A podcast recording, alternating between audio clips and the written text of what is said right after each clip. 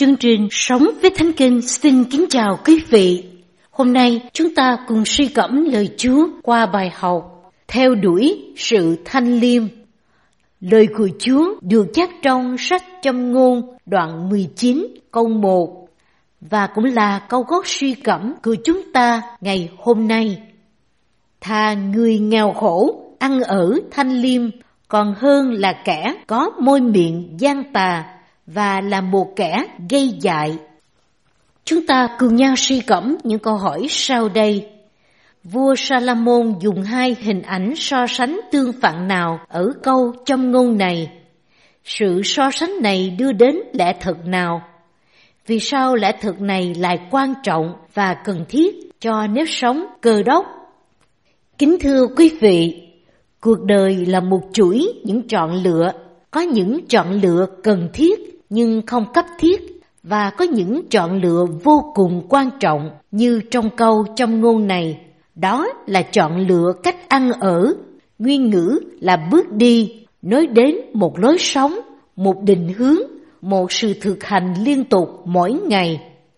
Vua Salomon đưa ra lời khuyên để có được cuộc sống khôn ngoan và được Chúa ban phước, đó là hãy theo đuổi sự ngay thẳng hay thanh liêm. Từ ngữ được dịch là thanh liêm hay ngay thẳng, mô tả sự dân hiến trọn vẹn và hoàn toàn bản thân mình cho Đức Chúa Trời, dẫn đến việc hết lòng theo Chúa và không bao giờ bỏ cuộc trong việc tìm kiếm ý muốn của Đức Chúa Trời trong mọi lãnh vực của đời sống mình. Thanh liêm hay ngay thẳng không có nghĩa là hoàn hảo về đạo đức nhưng là sự phục tùng trọn vẹn và hết lòng đối với Đức Chúa Trời. Vua Salomon dùng hai vế so sánh tương phản nhau. Người ăn ở thanh liêm với kẻ có môi miệng gian tà và người nghèo với kẻ gây dại. Sự so sánh tương phản này cho thấy nếu kẻ có môi miệng gian tà là kẻ gây dại thì ấm chỉ người ăn ở thanh liêm là người khôn ngoan, và nếu người ăn ở thanh liêm là nghèo khổ, thì ám chỉ kẻ gây dại là người giàu nhờ dùng môi miệng gian tà. Sự so sánh này không có ý nói nghèo khổ tốt hơn giàu có, nhưng nhấn mạnh đến yếu tố đạo đức. Giàu không có gì là xấu, nhưng nỗ lực để làm giàu bất chấp những tiêu chuẩn đạo đức là xấu. Trong trường hợp này, thằng nghèo khổ còn hơn là giàu có.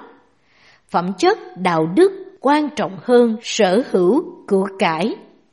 Dù hành trình đời sống của người khôn ngoan có thể vướng phải bẫy dò bởi những lời nói gian tà của kẻ gây dại, là gây dại về sự khôn sáng mà lại rất khôn lanh về sự gian ác. Nhưng người khôn ngoan, người kính sợ Chúa, người sống cuộc đời thánh khiết vẫn có kết quả tốt hơn kẻ gây dại vì không có sự dối trá, gian tà nào có thể che giấu mãi mãi. Người bước đi cách thanh liêm có thể trải qua sự nghèo khó và khốn khổ trong đời này, nhưng người giàu có mà không có đạo đức không kính sợ Chúa thì sẽ chịu sự khốn khổ muôn đời.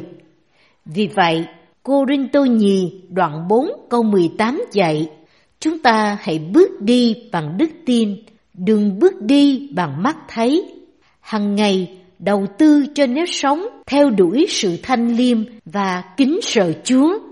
Đừng để danh, lợi, quyền đời này cám dỗ mà ngày cuối cùng bị Chúa phán là kẻ gian tà.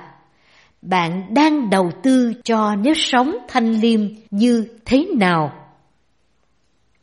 Lạy Chúa, giữa cuộc đời đầy những cám dỗ về danh, lợi, quyền, xin Chúa giữ chúng con trong đường ngay thẳng, giúp chúng con vững bước trong việc tìm kiếm những giá trị thuộc linh cao trọng và còn đến đời đời. Trong danh Đức Chúa Giêsu Christ. Amen. Chương trình Sống với Thánh Kinh xin kính chào tạm biệt quý vị.